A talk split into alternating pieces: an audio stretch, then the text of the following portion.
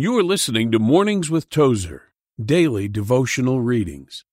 February 9th. Who will come to Jesus?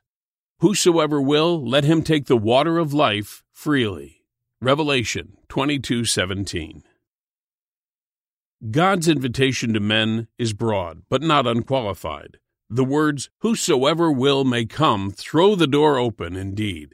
But the church is carrying the gospel invitation far beyond its proper bounds, turning it into something more human and less divine than that found in the sacred scriptures. What we tend to overlook is that the word whosoever never stands by itself. Always its meaning is modified by the word believe, or will, or come. According to the teachings of Christ, no one will or can come and believe unless there has been done within him a prevenient work of God, enabling him to do so. In the sixth chapter of John, Jesus teaches us that no one can come of himself. He must first be drawn by the Father. It is the Spirit that quickeneth, the flesh profiteth nothing, Jesus said. 663.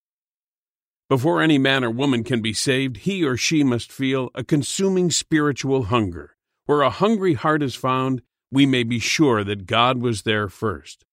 Ye have not chosen me, but I have chosen you. John 15:16.